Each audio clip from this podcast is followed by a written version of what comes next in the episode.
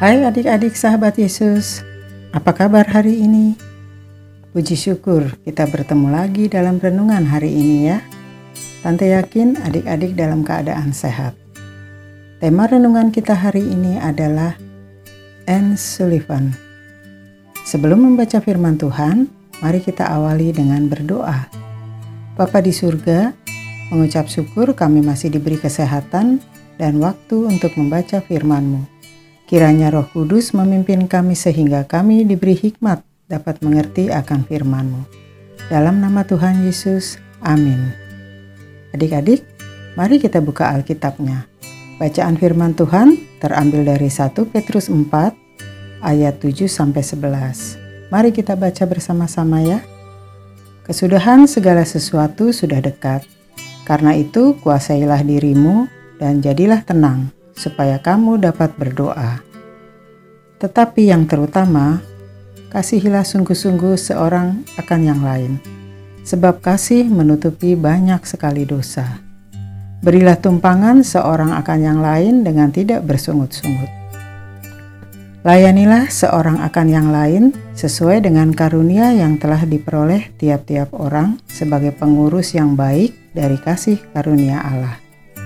Jika ada orang yang berbicara, baiklah ia berbicara sebagai orang yang menyampaikan firman Allah. Jika ada orang yang melayani, baiklah ia melakukannya dengan kekuatan yang dianugerahkan Allah, supaya Allah dimuliakan dalam segala sesuatu karena Yesus Kristus. Ialah yang mempunyai kemuliaan dan kuasa sampai selama-lamanya. Amin. Fokus ayat kita hari ini 1 Petrus 4 ayat 10. Layanilah seorang akan yang lain sesuai dengan karunia yang telah diperoleh tiap-tiap orang sebagai pengurus yang baik dari kasih karunia Allah. Adik-adik, pernah mendengar nama tokoh Helen Keller?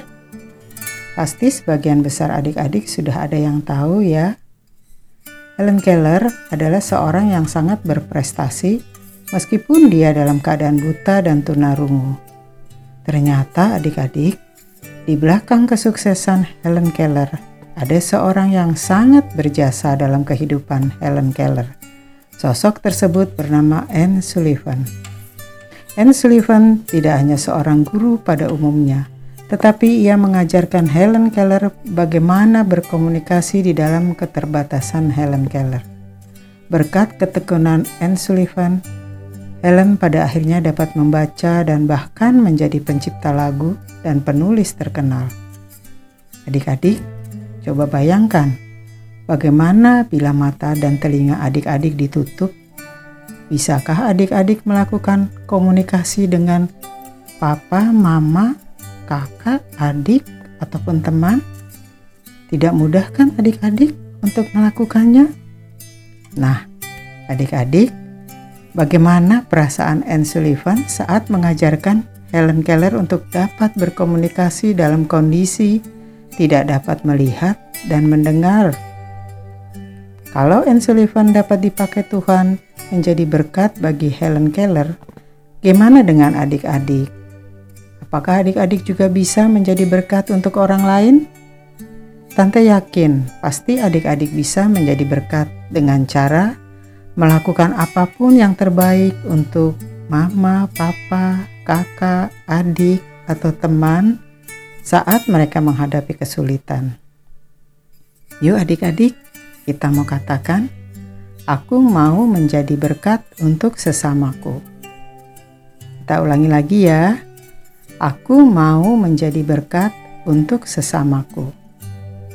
Sebelum mengakhiri renungan ini, mari kita berdoa. Bapa di surga, ajar kami untuk menjadi berkat karena kami telah terlebih dahulu diberkati. Terima kasih ya Tuhan, dalam nama Tuhan Yesus. Amin. Tuhan Yesus memberkati.